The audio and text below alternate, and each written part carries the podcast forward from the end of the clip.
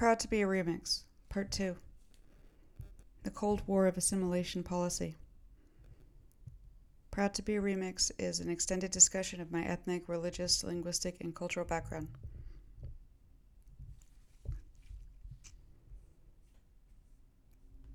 As stated previously, please read or listen to Dr. Saliha Belmessous's uh, essay, Assimilation and Racialism in 17th and 18th Century French Colonial Policy, to put my identity in the proper context. I will discuss the French native Metis, which by convention refers to the French native mix generally in the lowercase, and a specific population of French native Metis people when capitalized. Like mestiza, which refers to the children of Spanish native intermarriage, Metis means mixed. Beginning in 1670, the Hudson's Bay Company held legal control over all lands whose waters drained into the Hudson Bay. Known as Rupert's Land, this territory included all of present day Manitoba.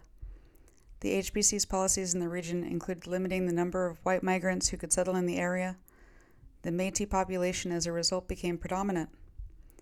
The Metis were the offspring of European fur traders, mostly Scottish, uh, French, and Irish, and local indigenous people. By 1870, the Metis population in the Red River Valley was estimated at 10,000 people. I live in Rupert's Land to this day. I made it portable. Metis are a recognized ethnic group that did not exist prior to colonization and came into existence via the merger of other pre existing ethnic groups and subsequent stigmatization, racialization, and social marginalization of their mixed descendants. Metis does not imply a pl- particular blood quantum or a particular tribe from which the mixture was derived, but it does imply being related to several branches of people in New France in the 1600s. My family history is that we are specifically French Mohawk. This comports with the region of the country, the same commenter acknowledges we have lived for generations. Due to my due to French uh, colonial policy and the realities of being a beaver trapper, yes, the jokes write themselves. There are a lot of French native Métis throughout the United States and Canada. Due to cultural values, we apparently got along well with Irish immigrants fleeing British colonization in the 19th century, and later 20th century Italian immigrants, and so their children, including me, became even more Métis. This is what the Métis flag looks like which has existed longer than the Canadian flag. Uh, it is a uh, blue rectangle with an infinity symbol uh, that is white. My detractors who fixate on this facet of me, which is a motivating force behind my fem- feminist activism, but is otherwise largely unrelated to my work on trans surgeries, are people who do not understand or have some other objection to the concept of a native Metis person. They inherited a perspective bent on discouraging people like me from keeping our cultures alive for economic reasons. They have assigned me their external racial category designation, and it is expected that I will conform. This has been their goal for centuries elimination of native cultures. The objection, which may not be voiced, is that we think of ourselves as being and belonging to more than the sum of our parent cultures. We do not see our heritage as incomplete. We do not see our claim to the parent cultures as partial.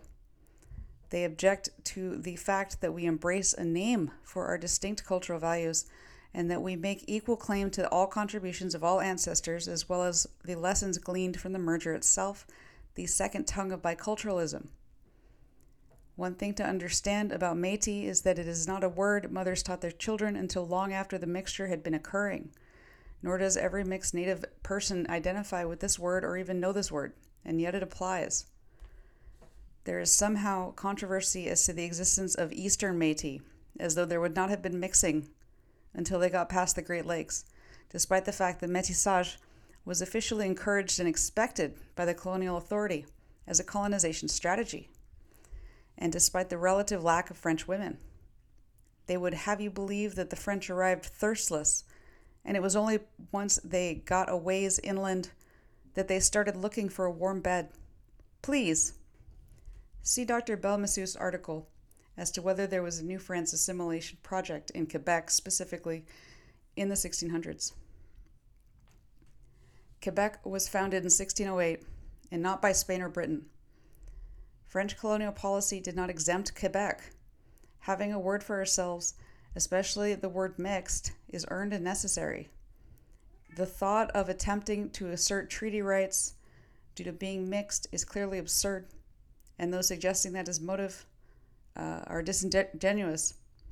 As uh, absurd as the idea that I would only call myself Danish in some attempt to get on the public dole in Denmark. I question who is behind this effort, as it is plainly in service of stigmatizing mixed descendants as foolish, greedy, and deceitful. This has been a long-standing political project in the United States and Canada for some time. I do not believe being mixed gives me any special tribal or treaty rights, as I am not a member of any tribe. In other words, possessing dual citizenship in a sovereign government, and I am therefore not a party to any treaty. However, it would be fully within the sovereign right of any tribe to make me a member, no matter what my ancestry is, because they are separate governments which are entitled to do that. DMs are open. Yet I am mixed with bequeathed heritage. I am my mother's daughter. I am part of my own lineage, and no generations were skipped between my one native ancestor long ago, as I've seen some confused people put it, and now. And if you go back before the mix, we were Iroquois, and therefore we continue to be that, and are likely many more things as the Iroquois adopted people, often over their objections. This quote uh, from the article illustrates why I question whether this is grass or astroturf. Uh, in this article, questioning the reality of Metis people at the point of arrival for male French colonists looking for wives. The quote is There was no such thing. Many critics uh, uh, reject outright that there is a distinct Metis identity in the Maritimes in Quebec. People of mixed blood in the region either integrated into indigenous communities or assimilated with European newcomers, unlike the, Métis, the distinct Metis people of Louis Riel in Western Canada, who somehow didn't assimilate with European newcomers, even though that's why they're Métis. There was no such thing because the no such things acknowledged to exist, gave up their culture. No takebacks. Snuck right in there is the idea that if you are integrated into white society or native society, presumed separate, whether by choice or by adoption, you have given up any claim of being mixed. You are no longer your mother's child. No remix is allowed. That would be Indian giving. And we can't have that because, as Dr. Belmessous explains, Consciousness of native identity is a key factor in cultural survival.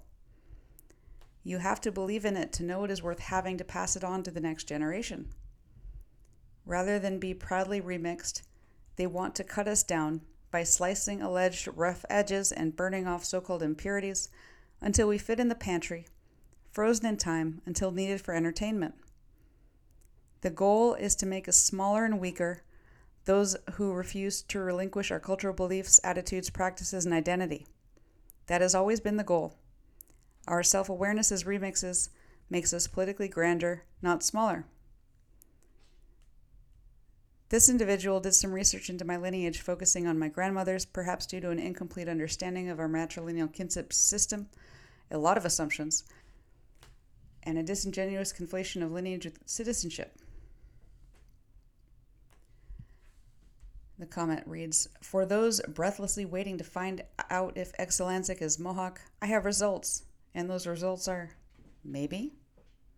Her family has been in the St. Lawrence area for generations, but I have found nothing in the way of tribal connections. All census and other relevant records claim they are white.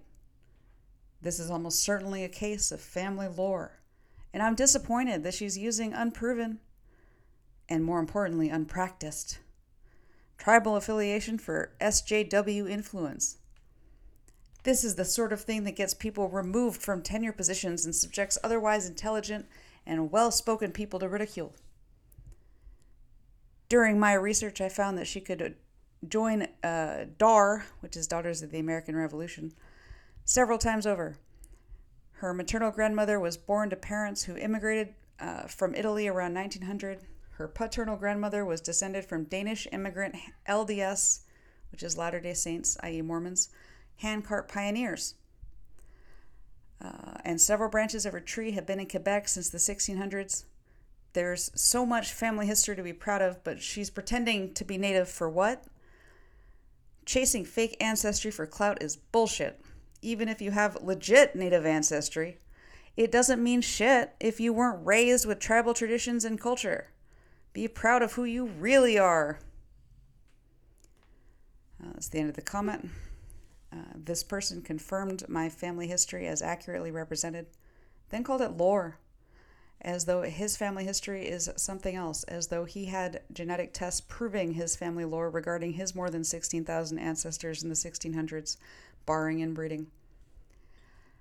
He suggests that no reasonable person, i.e., me or my family, could have reviewed these records and come to a different conclusion. Uh, perhaps because we have been burdened by education. Therefore, their conclusion, their bullshit attempts to check fake ancestry for clout via smearing my coattails, somehow proves that I have not done due diligence, nor has anyone in my family. Quite a conclusion to come to, and all because I had the audacity to identify myself. In this series of essays, I hope to reveal that those individuals who would subject another person to ridicule over their ethnicity, who seek out Metis, Mestiza, and the mixed specifically, are sp- simply the contemporary extension of a political project with roots in French colonial policy. They pretend to be on the side of natives while doing this, white knighting for those with tribal cards, but that it does not, uh, in fact, it does not uh, serve native interest to stigmatize mixed descendants and to discourage consciousness of native identity any more than it serves to attack women, uh, or serves women to attack our political class consciousness as women by attacking the definition of women and persuading some women that they are really men and that some men are women. The reverse one drop rule of blood quantum logic is and always has been rooted in racism and racialist assimilationism. I am a product of official assimilation policy, and these shades of gray are too complex for some to cope with. There is a fundamental disappointment when they learn that I am not the Indian in the cupboard, wearing an 18th century costume, ready to build them a longhouse by myself before going back to my proper time. Instead, I am a mudblood of questionable pedigree.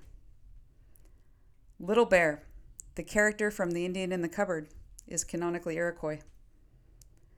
The word Iroquois began its life as a slur that derives from the Frenchification of the Huron tribe's word for them, which translated to snake.